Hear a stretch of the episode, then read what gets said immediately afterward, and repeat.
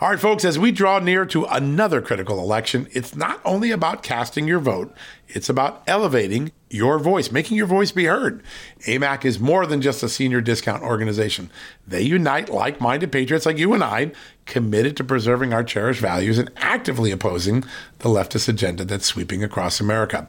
Just look at their recent victories. AMAC members helped to push forward an investigation into practices that inflate drug prices. They successfully defeated ranked choice voting in order to protect traditional voting methods, and they've also helped block a federal takeover of elections.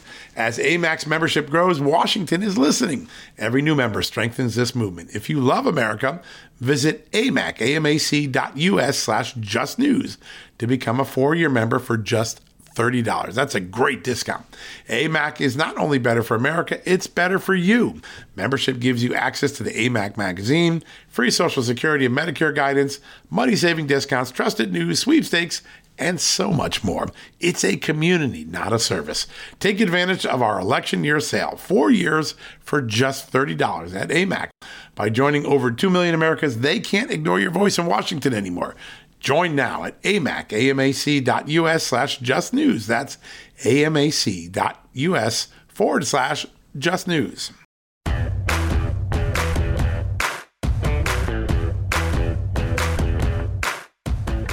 Hello, America, and happy Friday. Yes, we made it through another week. Yes, this is the last edition of John Solomon Reports for the week. And for me, I'm going to do something I almost never do. I don't bring my family in very often. But you know what?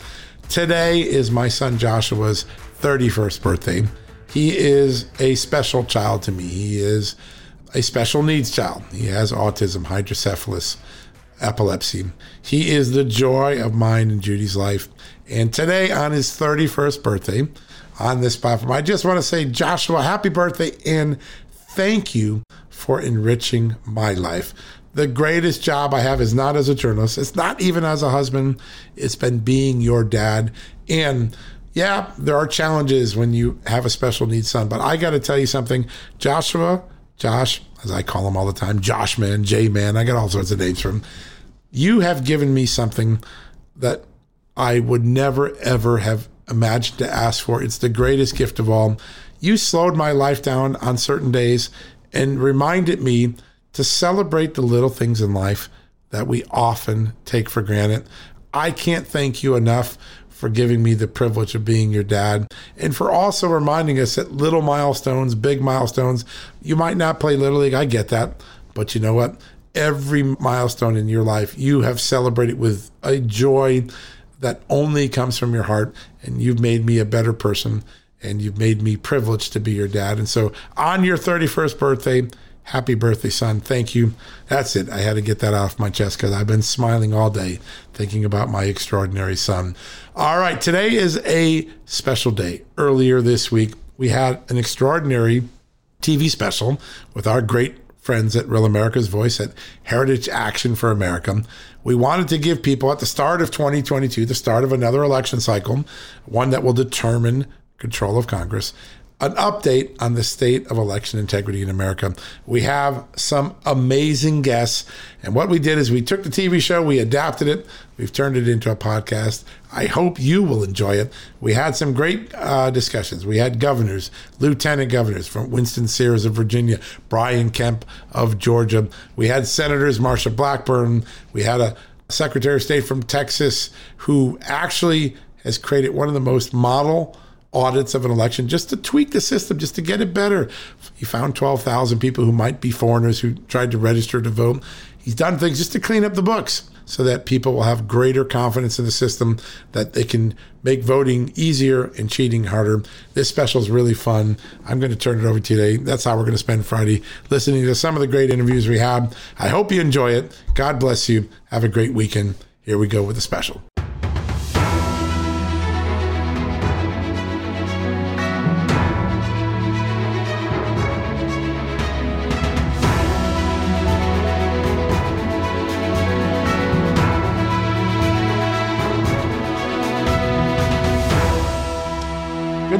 America, and welcome to this Just the News Real America's Voice special report How State Legislation Exemplifies Election Integrity. I'm your host, John Solomon.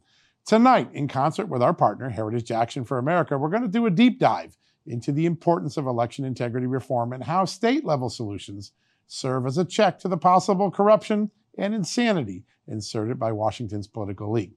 Over the last two years, election integrity and voting rights have been two of the major hot button issues in politics. Although the fight for integrity in our election system has been around for decades, the results of the 2020 election sparked states nationwide to take action by passing legislation to further ensure the security of our elections, making it easier to vote and harder to cheat. One of the first states to do that was the great state of Georgia, and the man who signed that election integrity bill into law is here with us tonight, Georgia Governor Brian Kemp. Governor, it's great to have you on the show.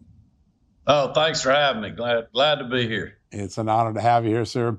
It's been 10 months. It almost seems impossible. It's almost been 10 months since you signed that bill into law. How has it changed things in Georgia and also the conversation nationally? Well, look, the debates moved to Washington, D.C. Uh, you know, things very quiet in regards to the Elections Integrity out here in Georgia because it does just what you just said, John, makes it easy to vote and hard to cheat. And if you go back to the furor of the All Star game getting moved here because right. of the Elections Integrity Act and the outrage, uh, but then we stood up and fought and pushed back and told people the truth. And we've been doing that for a long time. So when thankfully the Braves won the World Series this year and the games were played in Atlanta and Houston, where Texas had also passed elections reform, uh, you didn't hear a word about Senate Bill 202 because finally, uh, I think the Democrats have read the bill and realized that it's not suppressive, it's not Jim Crow 2.0. We want to have secure, accessible, fair elections. And what we did was address mechanical issues that we saw in the last election. Uh, but you know, the Democrats are using this as an excuse to have a federalization and and to right. take over states' elections all over the country. Yeah, it is remarkable, and and the, uh, a lot of it is demagoguery when you hear the different things that people are talking about.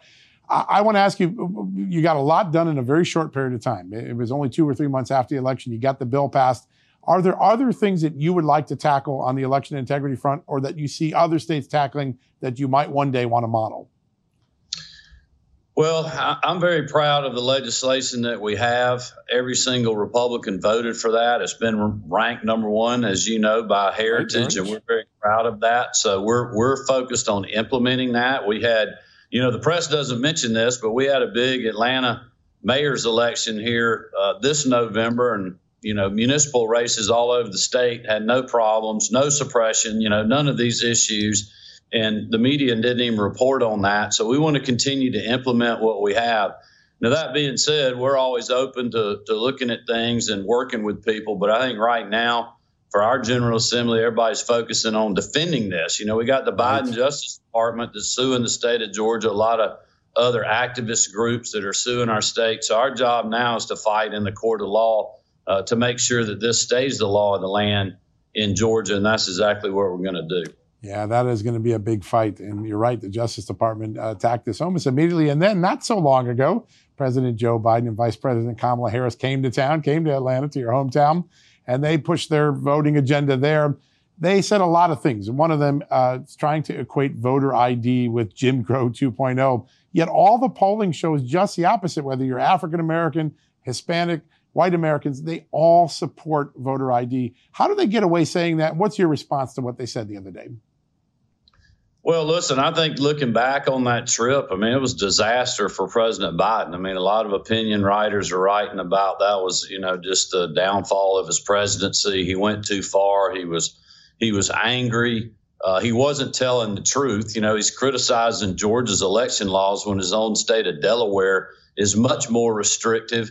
And even the national bill that they have, which I think is a terrible idea to do, um, is is you know, more restricted than the state of Georgia's bill is. I mean, I don't understand why he keeps coming to do this unless it's just that, you know, he's he's lost the middle of the country. He's trying to pacify the base to have some resemblance of support out there. Uh, because none of this makes any sense. He's not being truthful with people, and that's what I've done. I mean, I've been truthful with all voters uh, about what this bill does. There was things that we needed to address in regards to the security of the election, but we also added days that people can vote on the weekends if the county wants to uh, take us up on that offer under this new law. And we're going to address, you know, the president mentioned long lines where our, our bill addresses if the counties are having long lines, which that's where the problems are, Democratic run counties, not with the state of Georgia, uh, this legislation will make them take action so people aren't standing in line a long time. So, like what he's telling people is not even true. And I think the American people,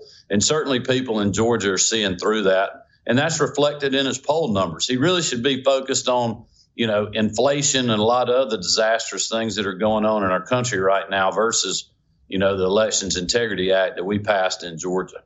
Yeah, It's funny, uh, they keep mentioning Georgia, but voting's up in Georgia. People are voting more and more frequently. There isn't a suppression problem at all. Now, you did mention some of the blue counties, Fulton County and others. The law allowed for the state to come in and take a look at some of those. How is that going specifically as it relates to uh, Fulton County, the home of Atlanta, Georgia?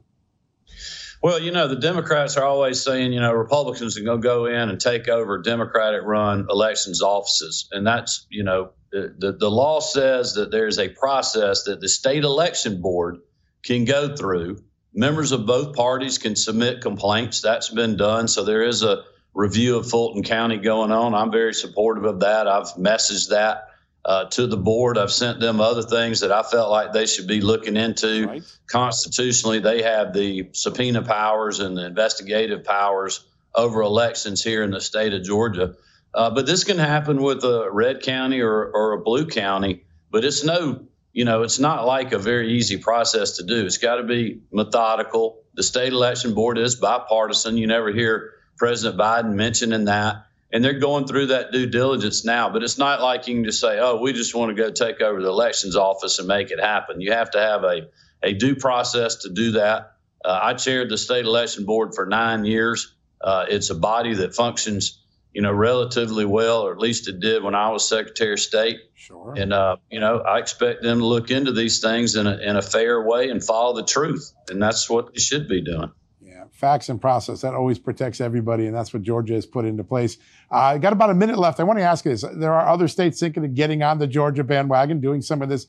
What advice would you give a governor or legislature uh, if they were about to embark on this effort to strengthen integrity, make voting easier, and make cheating harder?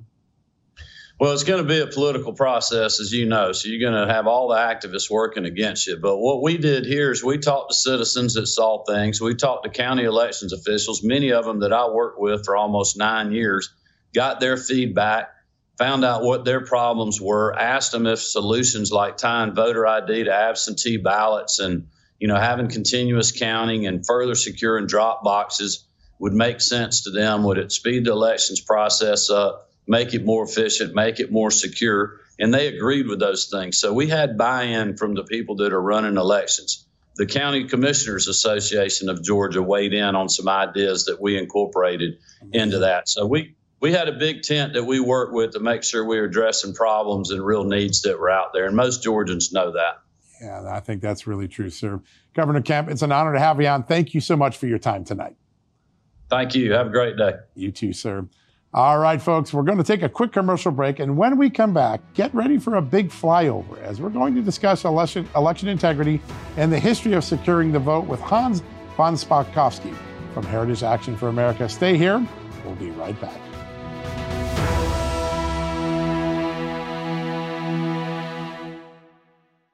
Hey, folks, have you heard of cancer fighting foods? The American Cancer Society discovered diets rich in fruits and vegetables may actually lower your risk of cancer. Think about that for a second. That's really important. Hopefully, you hear this and run to the store for five servings of fruits and vegetables every day. But if you're like me, you probably don't have the time to do that, right? So maybe you should consider adding Field of Greens to your daily health regimen. Each fruit and veggie in Field of Greens was doctor selected for studied health benefits. There's a heart health group, lungs, kidneys, and metabolism groups, even healthy weight.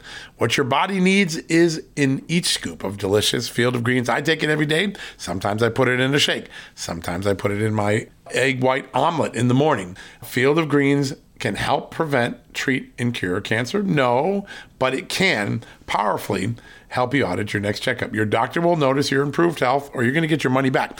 Here's the most amazing thing about it I started using Field of Greens a year ago. My cholesterol is down, my blood sugar's down, my weight's down, my health is up, my sleeping patterns are better, my metabolism is up. If you want to experience what I've experienced, go check out Field of Greens. Jump into the ring here. You're going to get an enormous benefit. And it's so simple single scoop, a couple of seconds, healthy lifestyle all day long. Now, Thanks to our good friends at Brickhouse Nutrition, Field of Greens is going to give you a 15% off discount plus free rush shipping. All you got to do is go to fieldofgreens.com and use the promo code JUSTNEWS for your discount. That's promo code JUSTNEWS at fieldofgreens.com. Fieldofgreens.com, promo code JUSTNEWS. Go check it out. Hey folks, have you heard of cancer fighting foods? The American Cancer Society discovered diets rich in fruits and vegetables may actually lower your risk of cancer. Think about that for a second. That's really important. Hopefully, you hear this and run to the store for five servings of fruits and vegetables every day. But if you're like me, you probably don't have the time to do that, right? So maybe you should consider adding Field of Greens to your daily health regimen. Each fruit and veggie in Field of Greens was doctor selected for studied health benefits. There's a heart health group, lungs, kidneys, and metabolism groups, even healthy weight. What your body needs is in each scoop of delicious field of greens. I take it every day. Sometimes I put it in a shake. Sometimes I put it in my egg white omelet in the morning. Field of greens can help prevent, treat, and cure cancer? No, but it can powerfully help you at your next checkup. Your doctor will notice your improved health or you're going to get your money back. Here's the most amazing thing about it. I started using Field of Greens a year ago. My cholesterol is down, my blood sugar's down, my weight's down, my health is up, my sleeping patterns are better, my metabolism is up. If you want to experience what I've experienced, go check out Field of Greens. Jump into the ring here. You're going to get an enormous benefit. And it's so simple single scoop, a couple of seconds, healthy lifestyle all day long. Now, Thanks to our good friends at Brickhouse Nutrition, Field of Greens is going to give you a 15% off discount plus free rush shipping. All you got to do is go to fieldofgreens.com and use the promo code JUSTNEWS for your discount. That's promo code JUSTNEWS at fieldofgreens.com. Fieldofgreens.com, promo code JUSTNEWS. Go check it out. President Biden is lying about Georgia's new election reform. Even the Washington Post caught him in his lies. This new ethics law doubles early voting on weekends. Voting on two Saturdays, guaranteed. And if you'd rather vote after church on Sunday, you still can. Absentee voting is strengthened. All absentees will now be on watermark security paper, like a car title, with voter ID required. So you know every vote counts the same one time. To provide a pressure free voting experience, special interest groups are kicked out of polling places, and counties can still provide water for people waiting in line. That's the truth. Read it yourself. And don't fall for the lies by those who want to divide us. In America, our vote is our voice. We need to make sure it is easy to vote, but hard to cheat. To do your part, join Heritage Action today. Paid for by Heritage Action for America.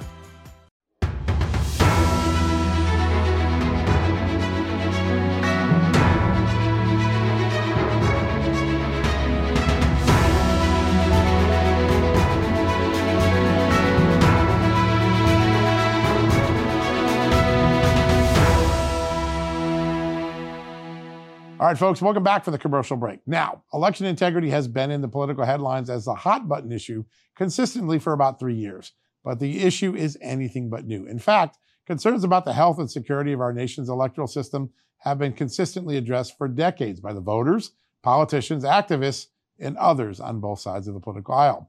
Joining me now to provide an in depth overview of election integrity reform in our nation is Hans von Spakovsky, Senior Legal Fellow for the Heritage Foundation and author of a great book you all should read Our Broken Elections How the Left Changed the Way You Vote. Hans, it's great to have you here today. John, thanks for uh, having me on your show. It's an honor. Before we get started with the bigger issues, I want to just remind people you have a tremendous resume. You've worked in this area for so long. Tell us a little bit about how you came to work in the election integrity field.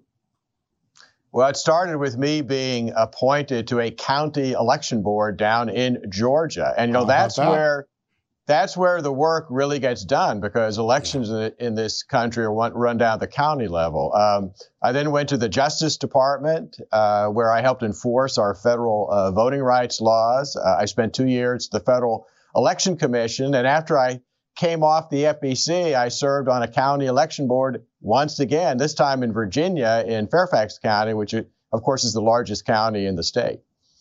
Amazing. And uh, bookending that right at the front lines of, uh, of election integrity. That's amazing. Um, the left is painting this picture that Republicans have only recently been pushing for election integrity reform and for policies such as requiring photo ID or proof of citizenship to vote. But that's simply not true. Can you t- uh, no. help people understand the history on this and particularly the consistency of conservatives and Republicans on this issue? Well, people should remember that um, Georgia's photo uh, ID law was in place for the first time in the 2008 election. Wow. Similarly, Indiana passed also a requirement to show a government issued photo ID. Uh, they were sued by a, a, a, host of liberal groups. That case went all the way to the United States Supreme Court. And in 2008, the Supreme Court issued a decision saying that that's a, a common sense requirement. It is perfectly constitutional. So Indiana's law also has been in place since the 2008 election. Yeah, such an important moment to remember. Now, President Joe yeah. Biden and, and Kamala Harris, the vice president, been going around the country saying that this is uh, an argument. Georgia is the reason why we need to have federal control over our election system. Now, that's not what our founding fathers intended. Also, it's not the way elections have generally worked. Describe how important it is to keep election integrity at the local level, the rules set by the local people. Well, in fact, um, look, the framers wanted a decentralized system. We have the most decentralized of any of the Western democracies because they did not want the political party in power in Washington setting the rules for the elections because they were afraid that uh, they would set the rules so that it would be easy to manipulate elections and make sure they stayed in power. And that is still true today. That's why we allow states to run our elections, uh, and that's the way it ought to remain. Yeah, it's it's been that way for so long, and it's worked just fine. Now, one of the things yeah. that you hear today are the Democrats arguing against very uh, very similar items that they supported just a decade or two ago. There was a bipartisan commission back in 2005 that right. ar- argued for voter ID. Now Democrats on the opposite side of that. How did that happen, and what is their political interest in changing sides on these issues? Yeah, it's really odd. It, as you're right, it used to be bipartisan agreement on this, uh, particularly yeah. that 2005 report of uh, President Jimmy Carter and former Secretary of State James Baker. Um, it has gotten extremely partisan with this huge divide developing uh, since then. Uh, I think it's because um, folks on the uh, left side of the political aisle believe that by scaring voters, with these claims of voter suppression, which are just simply not true, that that kind of propaganda somehow helps them uh, in their efforts to get elected and to raise money from their constituents. I think it's a huge mistake, uh, but I think that's kind of what has driven this deep divide on this. Yeah, such an important point. The other day, uh, you wrote a great op ed in Fox News. The title was The 10 Worst Provisions in the Biden Schumer Voting Rights Bill. I'd like to hear from you firsthand what you believe those 10 worst provisions are and what they would do to the country if they had become law. Look, the essence of these bills in Congress are to uh, get rid of and destroy all of the safety and security protocols that states have put in place. And so, for example, um, they would gut state photo voter ID laws. They would ban any state being able to request an ID or identifying information when uh, absentee ballots are requested. It would even prevent witness signature requirements on absentee ballots, which is, a, again, a basic uh, security measure intended sure. to protect voters. Uh, it would also severely restrict the ability of states to clean up and maintain the accuracy of their voter rolls, putting in all kinds of rules that uh, clearly would uh, make our rolls even worse than they already are, and they are a serious problem around the country. Um, there are all kinds of other provisions. S1, for example, would mandate that all states allow what's called uh, vote harvesting. I actually right. call it vote trafficking. Uh, that means that states would have to allow third party strangers like paid political consultants to pick up uh, the votes, the absentee ballots of voters at their homes, which puts these ballots, a, a, valuable commodity, it puts them in the hands of people who have a stake in the outcome of the election so that they could alter, change them, perhaps not deliver them, and it puts them in a position of uh, coercing and pressuring voters in their homes. Why would you want to authorize something like that? Particularly, John, when we know that there's no voter suppression going on. We had the highest turnout in a presidential election in 2020 since 1992, and the voter registration rate was higher than the past five presidential elections. Yeah, it's pretty remarkable. One of the challenges that Democrats have, they're not only arguing against themselves, because 10 years ago they were for a lot of these provisions, they're arguing against the polling that shows Americans really want yes. these things. It's actually very popular voter ID, uh, cleaning the voter rolls. How does that create a problem for the Democrats going forward? They're actually going into the headwind of the Americans' uh, will. Yeah, that's really odd, isn't it? Um, what, what the polling shows on all these issues is that Americans want both access and security. Whereas Democrats just keep pushing access, they don't really care whether the access are individuals who aren't supposed to be voting, like like aliens uh, mm-hmm. and others. And uh, I think this is going to start causing them problems. Um, you may have noticed Stacey Abrams uh, was not at Joe Biden's yeah. speech down in Georgia. And I think that was because there was a huge backlash against her when uh, she was attacking Georgia's election reform bill and Major League Baseball, as you know, pulled the All Star game. A lot of people got mad at her because they said, look, you're driving all this business out of the state for, and right. why? Because the state has had a voter ID law in place for many years, and black turnout in the state has actually gone up, not down. And I think that was her recognizing uh, they are going against the headwinds. Other Democrats have not recognized that problem. Yeah, it may come at it may come at their peril in the next election. We've got about 30 seconds left. Hans, is there any issues that we should still be worried about that are unaddressed as we head into the 2022 and 2024 pivotal elections? Well, the big thing is that uh, uh, at the grassroots level, people need to push state legislatures, which are all now starting up, to push reforms through those states that haven't already done it to fix the vulnerabilities that currently exist in the system. We're going to be watching that here at Real America's Voice and Just the News. That's one of the most important dynamics of 2022. Hans, we greatly appreciate your time. Thanks for joining. Folks, we'll be right back, so stick around.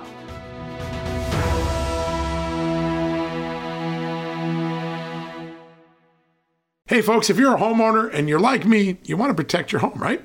But when's the last time you checked on the title to your home? If you never have, listen to this. A new report on homeowners shows we all now have $16 trillion in equity. That's an all time high in America. That's why you need protection from a scam the FBI calls house stealing. That's when the equity in all of our homes is the target, sadly, of scammers. If nobody's watching the title to your home, these scammers can transfer your title to their name, take out loans, and your equity could be gone. Poof, gone.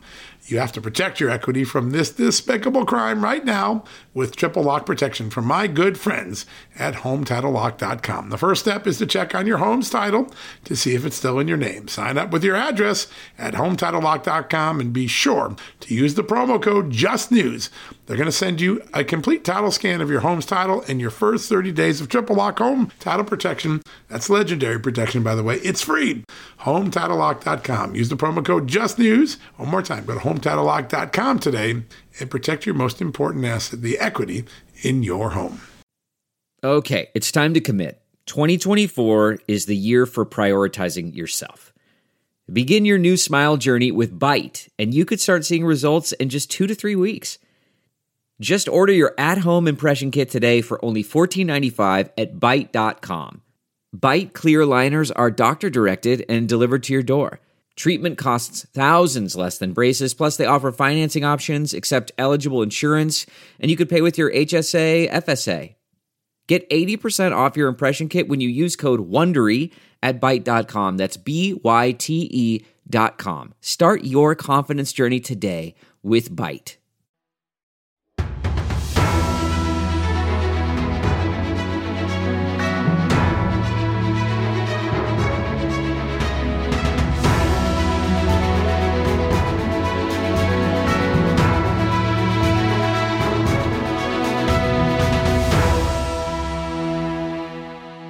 All right, folks, welcome back from the commercial break. Last year, our nation witnessed a major upset in the Virginia elections when Republicans regained control of all the statewide offices and the legislature, flipping a blue state, at least a state that had been blue for 10 years, to red for the first time in over a decade. The results showed Commonwealth voters were frustrated with Democrats and other liberal policies in the school districts and in the federal government that pushed things like critical race theory in the student curriculum and heavy handed pandemic mandates.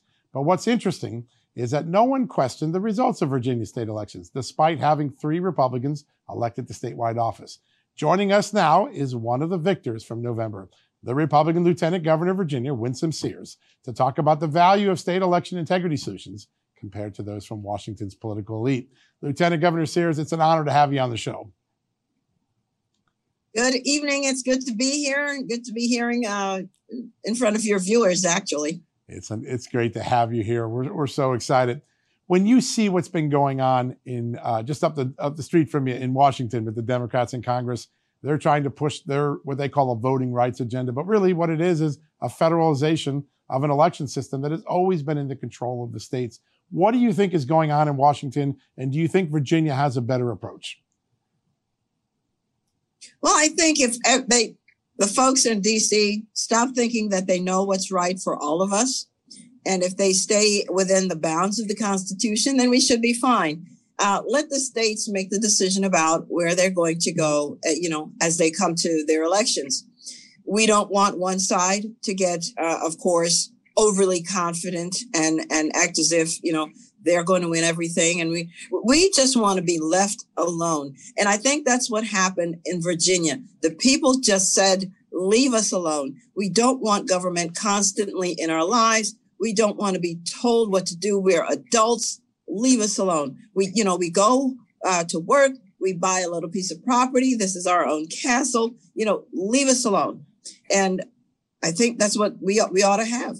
Leave us alone it's a it's a sentiment that goes all the way back to the founding of this great country. There's no doubt about it. Um, one of the places where that heavy-handed Washington solution or big government solution has been injected has been in education, and obviously the election in Virginia was all about education. Who's in control of our students' future? Is it parents or is it the school bureaucrats? What message did you take from the voters in this election? Well, first of all, you know, we're fighting for the children but I think each side is fighting differently. Uh, we're fighting for the parents to have the right, the continued right to decide for themselves where their children should go to school and how their children should be taught and, and what they should be taught. Imagine that. Whereas it seems that the other side is saying, give us your children and we will decide what's right for your children. Who is we? We didn't have these children the child belongs to the parents, uh, uh, the, the, the, people who had them, you know, and furthermore, the, the child, the, the child's first teacher are the child's parents. So how about we just once again, you mind your business and you leave me to my business. It seems like a very good solution for a lot of people. When um, as we've been listening in Washington with Joe Biden and, and, Chuck Schumer, we hear great names. We hear John Lewis, we hear Martin Luther King. There's a lot of talk about race, but it seems to be race at dividing, a discussion about dividing the country, not uniting, like those great leaders did a half century ago. Uh, is race being weaponized uh, in this current environment that we're in? You know what I would like? I would like to find the Nelson Mandelas of the world who, when he left prison, if any man would have wanted to seek retribution, it would have been him. And yet he, he knew that if he, he, if he went down that path, it would destroy his country. And so what he, what he advocated was, let's talk about the things that are dividing us and then let's move on. Because the fact of the matter is he could not get back those years that were stolen from him. He had to move on and, and, and seek reconciliation. Right. And I think he was that country's, if you would, uh, George Washington. So if we could take a page from that, you, you know, yes, we know, boy, do we know that black people have been ill treated, you know, from the start. Right. But how how much longer are we going to have this around our necks to say, you know, this, this, and when do we start saying, you know, the glass is really half full and, and, and have our children look at life in that way? So they're not walking around thinking that they're victims. They're not walking around thinking that they need a savior, you know, a political savior to come along and that they understand You, you have that God given spark in you and you can build yourself. And if we come alongside and help you to do that, you'll be a, a great person. You'll create generational wealth. You will have a great outlook on life. Every day, life is going to hit you hard, but it's okay. This too, you will overcome.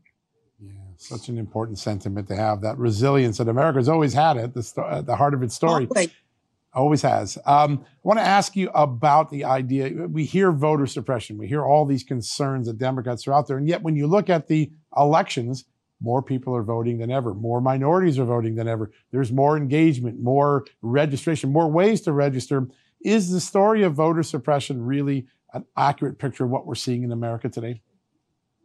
You know, there was actually during the, mor- the morning hour, one of the Democrat senators uh, stood up to defend uh, the, the uh, what we discovered that the Democrats had a fundraising type of event and you needed an ID, a yes. photo ID to be let into the building.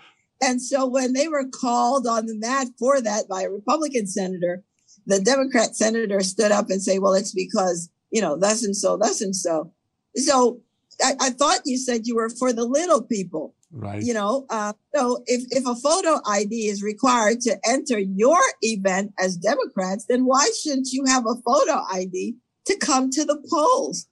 If in New York, you're asking the waiter to ensure that the person who is presenting this vaccine card is who they say they are by presenting also a photo ID, then why can't you have that at the polls? Listen, we must have the, the, the ballot box, the polling be sacrosanct. We must know who's coming to the polls. It's disingenuous and it's just another divisive measure. Yeah, such an important point and great, great contrast with the Democrats' own fundraising machine. Last question I want to throw at you. A lot of people have said the model that Governor Youngkin and you used not only to run on issues that connected with people, but also the way you were going to monitor elections so everybody had confidence at the end of the day that the election results are fair. Tell us what you did. What what makes that a model for the rest of the country?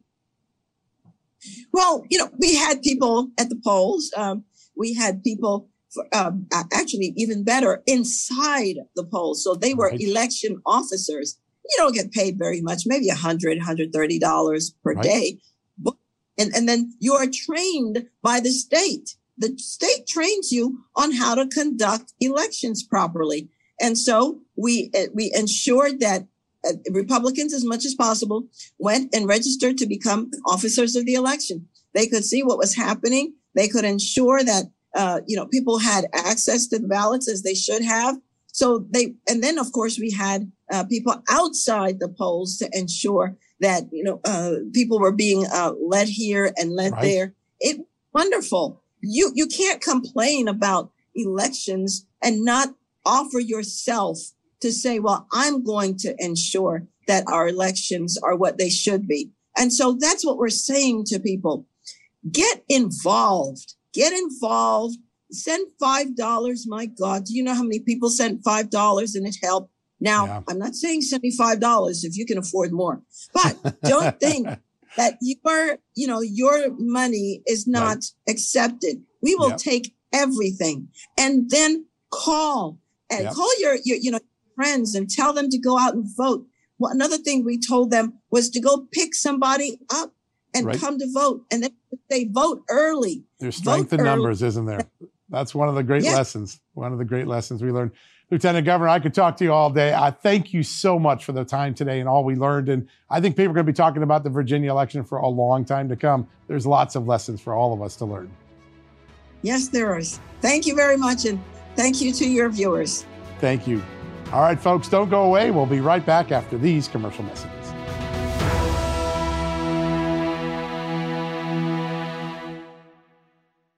Delve into the shadows of the mind with Sleeping Dogs, a gripping murder mystery starring Academy Award winner Russell Crowe. Now available on digital. Crowe portrays an ex homicide detective unraveling a brutal murder he can't recall.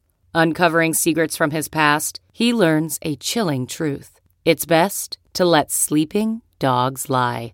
Visit sleepingdogsmovie.com slash Wondery to watch Sleeping Dogs, now on digital. That's sleepingdogsmovie.com slash Wondery. CarMax is putting peace of mind back in car shopping by putting you in the driver's seat to find a ride that's right for you. Because at CarMax, we believe you shouldn't just settle for a car. You should love your car. That's why every car we sell is CarMax certified quality so you can be sure with upfront pricing that's the same for every customer. So don't settle. Find love at first drive and start shopping now at CarMax.com. CarMax, the way car buying should be.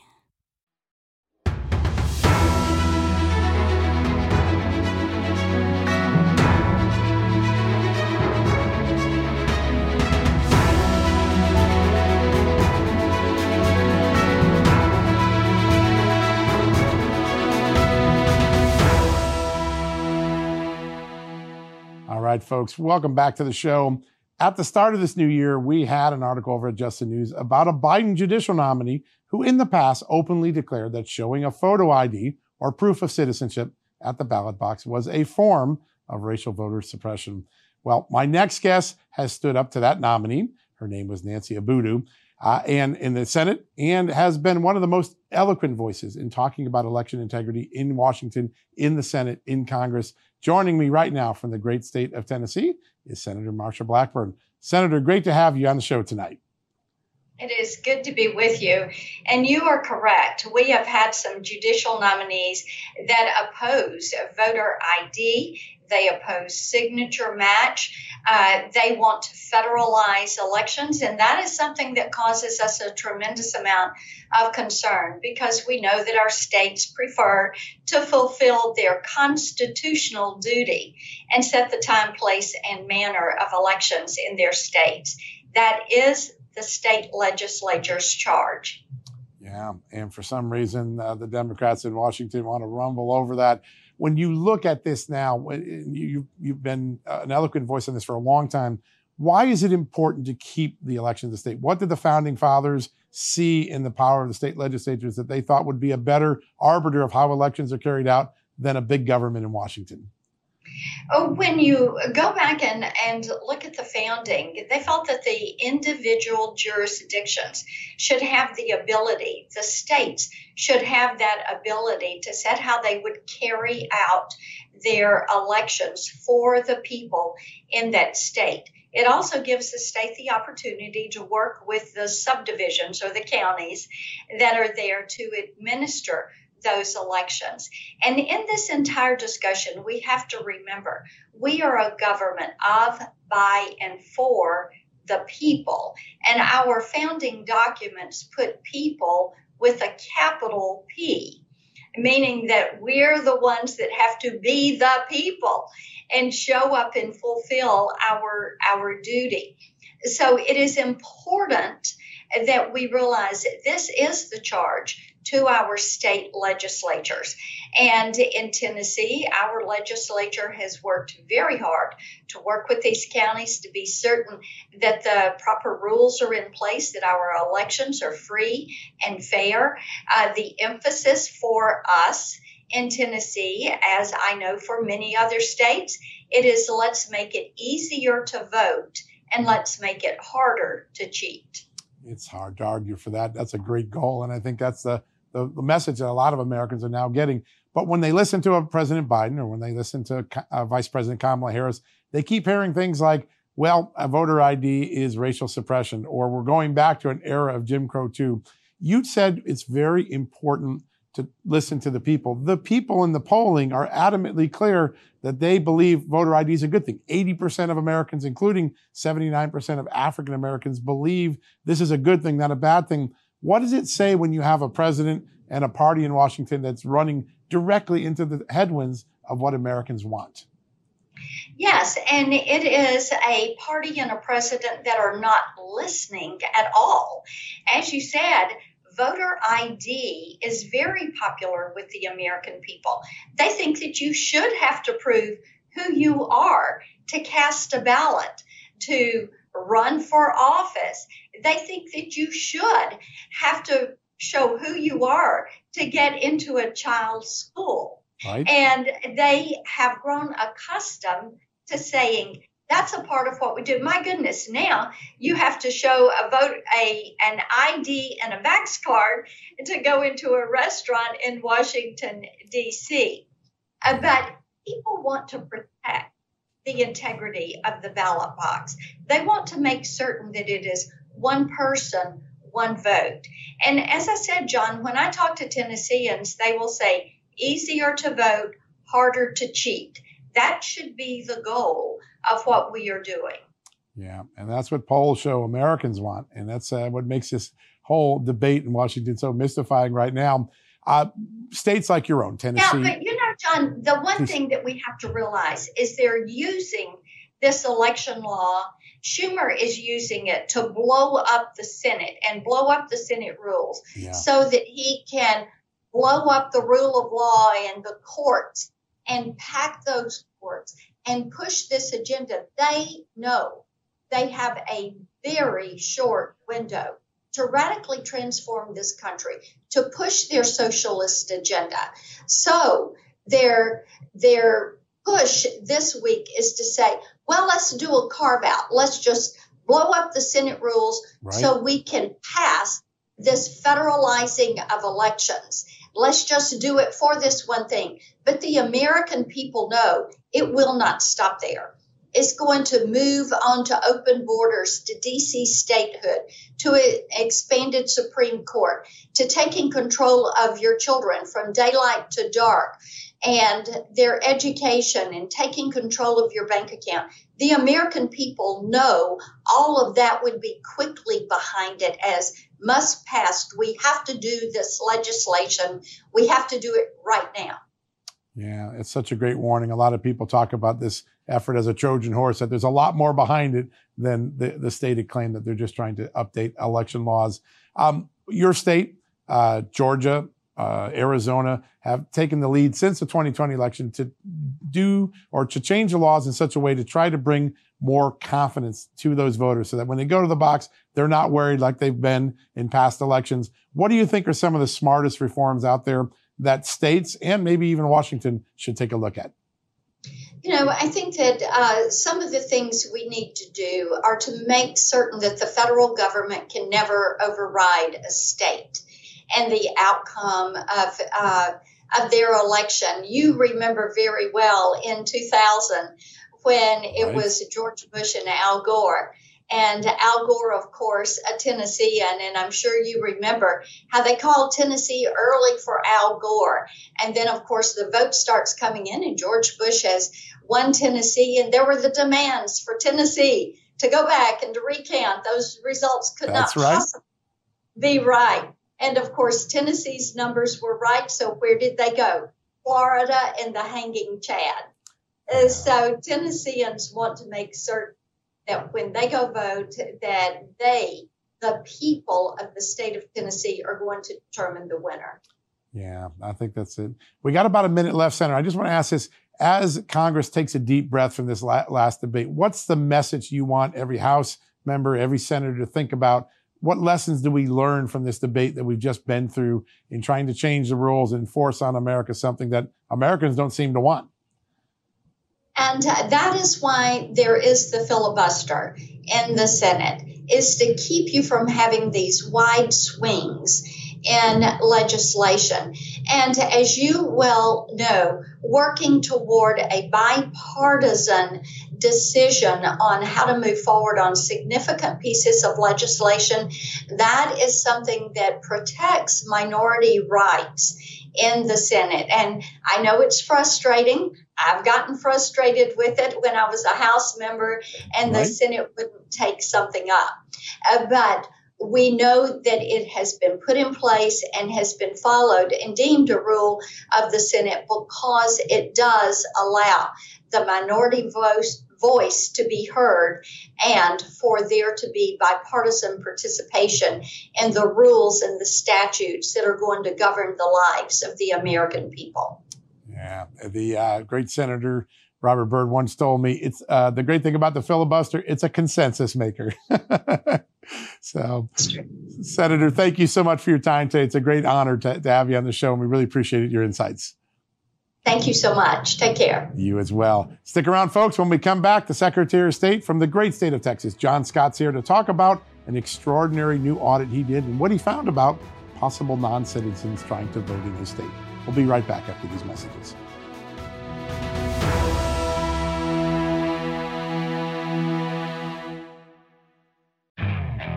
Okay, picture this. It's Friday afternoon when a thought hits you. I can spend another weekend doing the same old whatever, or I can hop into my all new Hyundai Santa Fe and hit the road. With available H track, all wheel drive, and three row seating, my whole family can head deep into the wild. Conquer the weekend in the all new Hyundai Santa Fe. Visit HyundaiUSA.com or call 562 for more details. Hyundai, there's joy in every journey. Okay, picture this. It's Friday afternoon when a thought hits you. I can spend another weekend doing the same old whatever, or I can hop into my all-new Hyundai Santa Fe and hit the road. With available H-Track all-wheel drive and three-row seating, my whole family can head deep into the wild. Conquer the weekend in the all-new Hyundai Santa Fe. Visit HyundaiUSA.com or call 562 for more details. Hyundai, there's joy in every journey.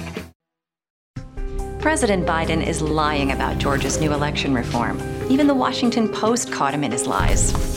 This new ethics law doubles early voting on weekends. Voting on two Saturdays, guaranteed. And if you'd rather vote after church on Sunday, you still can. Absentee voting is strengthened.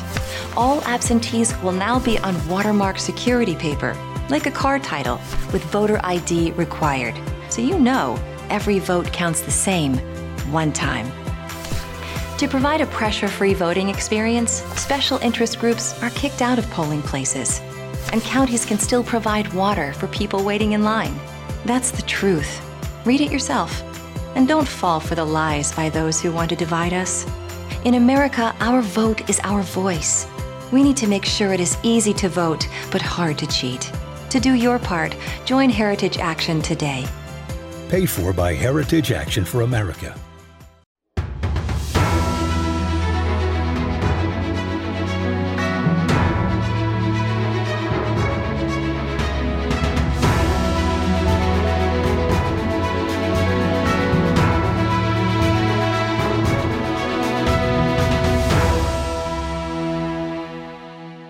Right, folks, welcome back from the commercial break. Just a few weeks ago, Texas Secretary of State John Scott released the findings of the first phase of his statewide election audit, and it made a lot of news, including identifying nearly 12,000 people who may be non citizens and managed to register to vote. It, it, lots of people around the country are talking about the approach Texas has taken, and we're lucky enough right now to welcome uh, to us the man who started all that, Texas Secretary of State John Scott. Secretary Scott, great to have you with us, sir. John, thank you so much. It's an honor to be with you today. It's an honor to have you. You've been in office just a few months. You started this audit. Tell us what inspired it and what you found in the first phase. So I, I think the 2020 election is what, and the, the lack of confidence in the election process is what caused the, the idea of the audit to go forward. Um, and what we were able to do is uh, divide it into two tasks. And the first part of the, what we've called phase one uh, was really to address those issues that should be readily available by all counties who are conducting uh, these elections. And you know, as most folks may or may not know, they're required on a presidential year to maintain those records of that election for 22 months. Right. So the clock starts running as soon as the election takes place. So these audits, you've got to be very careful about when it is that you go into uh, go into action. Yeah, such an important point. Now you get started. One of the things that made headlines was the audit seemed to suggest when you compared lists with citizenship and other things, there may have been about 12,000 people who registered who are under suspicion of being non-citizens, foreigners. Uh, how has the state addressed that? And what's been going on since those findings? So uh, it, it, what's what's equally interesting, John, is that uh, there's been this hyper politicization of yeah. the audit. Uh, and yep. um, so we call that uh, voter maintenance uh, or, or, maintenance of the voter rolls. Right. It, it is supposed to only have those persons who are eligible on the election rolls. And when we identify individuals uh, through the Department of Public Safety who have registered to vote and subsequently have self-identified uh, with the Department of Public Safety that they are either not U.S. citizens or they uh, show up as being non-U.S. citizens when they get their driver's license in Texas. That is the group of people that we, uh, this almost 12,000 folks that we sent off those names and their information to each of the uh, counties that had them on their rolls and asked them to do an investigation to determine whether in fact they were U.S. citizens, had been naturalized where it was a, a clerical error, uh, or, or, if they were in fact uh, non-U.S. citizens to make sure that they were taken off the voter rolls immediately. Some of the counties jumped right into action. I think may have been Dallas County. I saw that already has removed 2,000 of the suspected non-citizens from their rolls. Other counties were a little slow. Uh, is there a politicalization down below when you get to the local level? How people take how seriously people take these issues? I, I, I think we had a couple of things going, and I'm going to be as beneficial as uh, or, or, as uh, I, I, guess uh, kind as possible. Uh, I, I will assume that everyone had equal uh, desire to have accurate voting rolls. Right. Um, I think some prioritized it much more than others. Uh, others, it was the last thing in the world until we told them that we might cut off some of their funds that are from the state of Texas if they did not properly maintain their rolls. Yeah. Uh, and the reason I say it's kind of the interesting aspect of it is we also looked at uh, folks who were potentially dead right. Uh, and may have voted in the last election you know, sometimes that happens simply because they cast a ballot by mail and subsequently expire. And so that's not a dead person voting, right? Uh, which we would all agree is impossible. Right. But what we wanted to do is get clarification on how many of those happen. So we wanted that, uh, the counties to, uh, to do that. None of the counties had an issue with that. None at all. And, and again, that's where I talk about the politicization. But when we talk about non-U.S. citizens, all of a sudden it becomes a very much of a, a political question to most people uh, out there, uh, and it shouldn't be. There should be no disagreement that only eligible voters get to vote. Yeah, and you see in other localities, San Francisco, New York City being the largest uh, locality, perhaps, uh, that there's an effort to allow non-citizens to vote at the local level. As someone who oversees elections in Texas, What's the harm in letting that? What message does that send to America when cities start to do that? I, I, think it makes it very difficult from an administration of elections at some point in time. Um, uh, you know, the, the benefits and burdens of being a U.S. citizen uh, are, as long as we could probably spend an hour and a half listing and not even right. touch the surface. Um, those benefits and burdens don't attach to others that are not U.S. citizens. Uh, I, I, think the right to vote is a sacred right. Uh, it, it is what our democracy is founded upon. And I, I, think absent having it limited to those who are U.S. citizens is insanity. Uh, and I don't know how anyone will ever properly administer some of those uh, elections because I think it, it seems to me that the next step is how can we keep these people who vote in all these other elections from voting in our other elections? Right. Uh, which uh, again, that's an easy one to address, or easier it seems like for some places. But in Texas, I don't see that happening in my lifetime. Yeah, uh, it was such a fascinating finding. You found some other interesting things. You found some people that might have voted in two locations or two states. Uh, this audit seems to have really just kicked the tires and give everybody a health check. what would you recommend to other states that are considering doing this? So we have an enormous amount of data that we receive from the counties after each election. Right. And, and, I think it's all an opportunity to understand where we have deficiencies in our system and to fix those, make recommendations for how to fix it and fix it based upon facts. Because at the end of the day, we want that, uh, that debate about whether it was a free and fair election uh, to not even be on the list of things that people discuss. They can discuss they disagree with President Trump or President Biden. They can say, well, they wanted Secretary Clinton.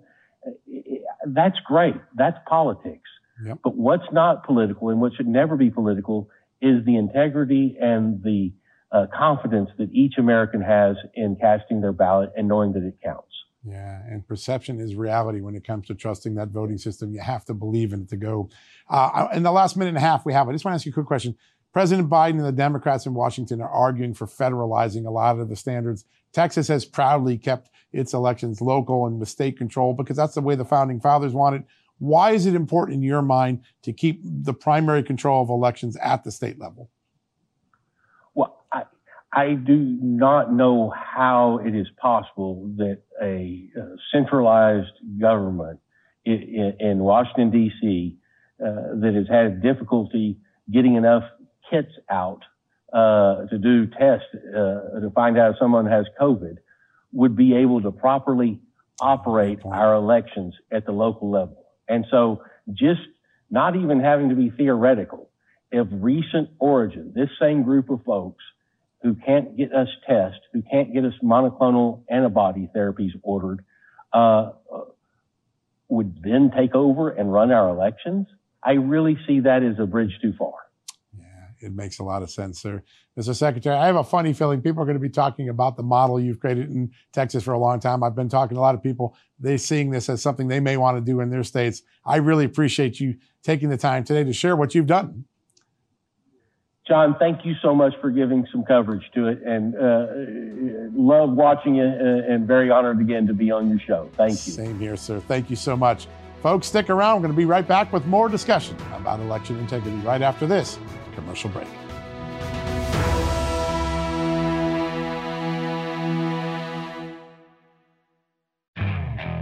Okay, picture this. It's Friday afternoon when a thought hits you. I can spend another weekend doing the same old whatever, or I can hop into my all new Hyundai Santa Fe and hit the road. With available HTRAC, all wheel drive, and three row seating, my whole family can head deep into the wild. Conquer the weekend in the all new Hyundai Santa Fe. Visit HyundaiUSA.com or call 562 for more details. Hyundai, there's joy in every journey. The Angie's list you know and trust is now Angie, and we're so much more than just a list. We still connect you with top local pros and show you ratings and reviews, but now we also let you compare upfront prices on hundreds of projects and book a service instantly we can even handle the rest of your project from start to finish. So remember, Angie's list is now Angie, and we're here to get your job done right. Get started at Angie.com. That's A N G I, or download the app today.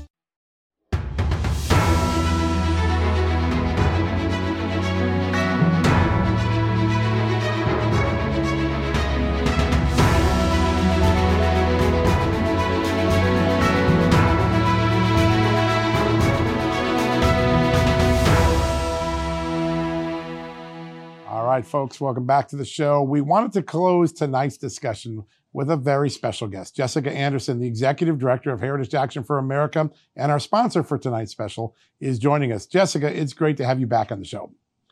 Thanks for having me, John.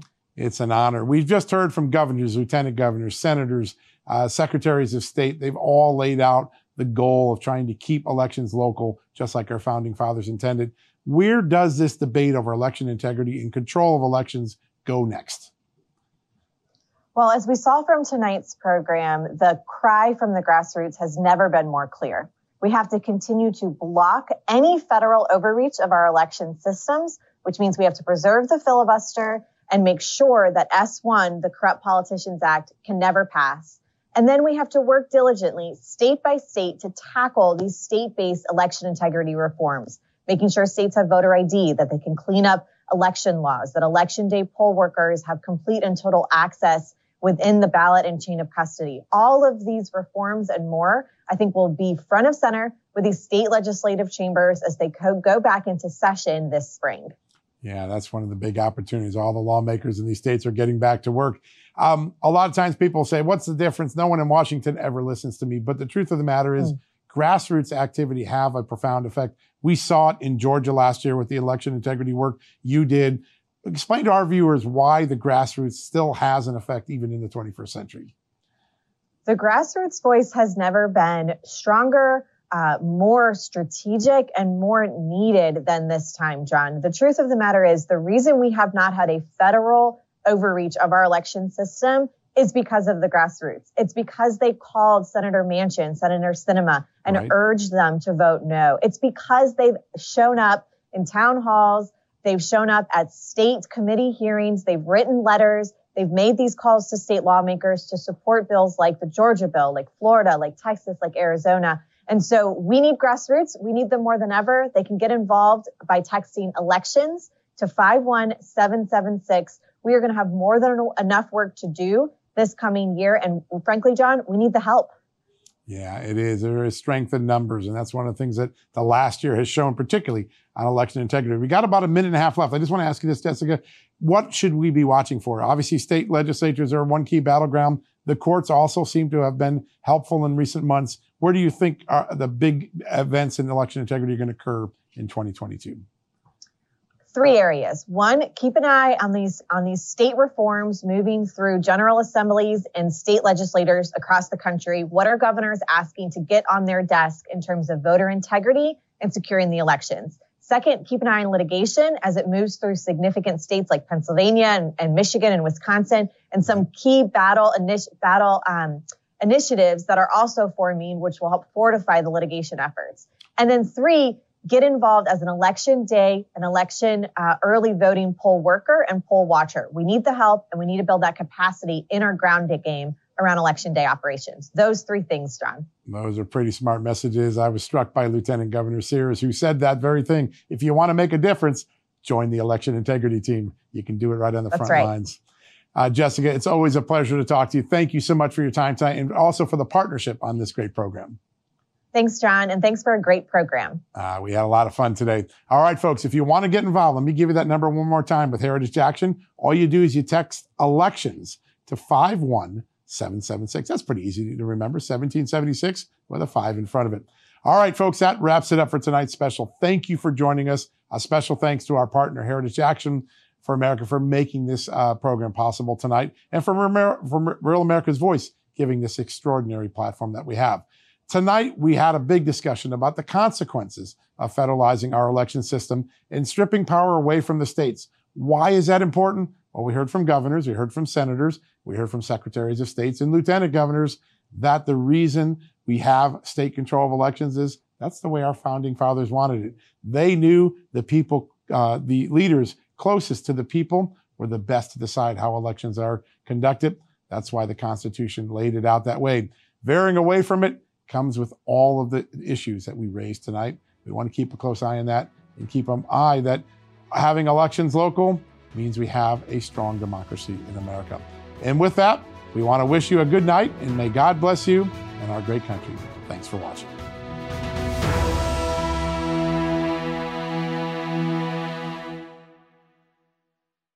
Folks, everyone knows the next medical crisis is just around the corner, whether it comes in the form of a pandemic or something much more mundane like a tick bite. You and your family need to be prepared. That's what we learned from this last pandemic, right? That's where the Wellness Company comes in. You know the Wellness Company. We have their great doctors like Dr. Peter McCullough on all the time on our shows. The Wellness Company and their doctors are medical professionals that you can trust, and the new medical emergency kits are the gold standard when it comes to keeping you safe and healthy, and most importantly, prepared. Be ready for anything. This medical emergency kit contains an assortment of life saving medications, including ivermectin and Z-Pak. The medical emergency kit provides a guidebook to aid in the safe use of all of these life saving medications, so you know what you're doing. From anthrax to tick bites to COVID and even the bioweapon like the plague, the Wellness Company's medical emergency kit is exactly what you need to have on hand to be prepared. Rest assured knowing that you have emergency antibiotics, antivirals, and antiparasitics on hand to keep you and your family safe from whatever the globalists throw your way. Go to www.twchealth slash just today in order. That's twc.health slash just news and use the promo code justnews to save 10%. At Just the News, we break the stories others in the media ignore or are too afraid to tell. We did it on Russia collusion, Hunter Biden, and the security and intelligence failures that preceded January 6. Our stories have real impact and reach because we stick to the facts. I'm John Solomon. You can help me expand our honest, unvarnished, and unbiased reporting by becoming a premium member at Just the News. You'll get an ad free experience and exclusive member only access to events. And you'll be helping us dig up more truth. Join today at justthenews.com slash subscribe.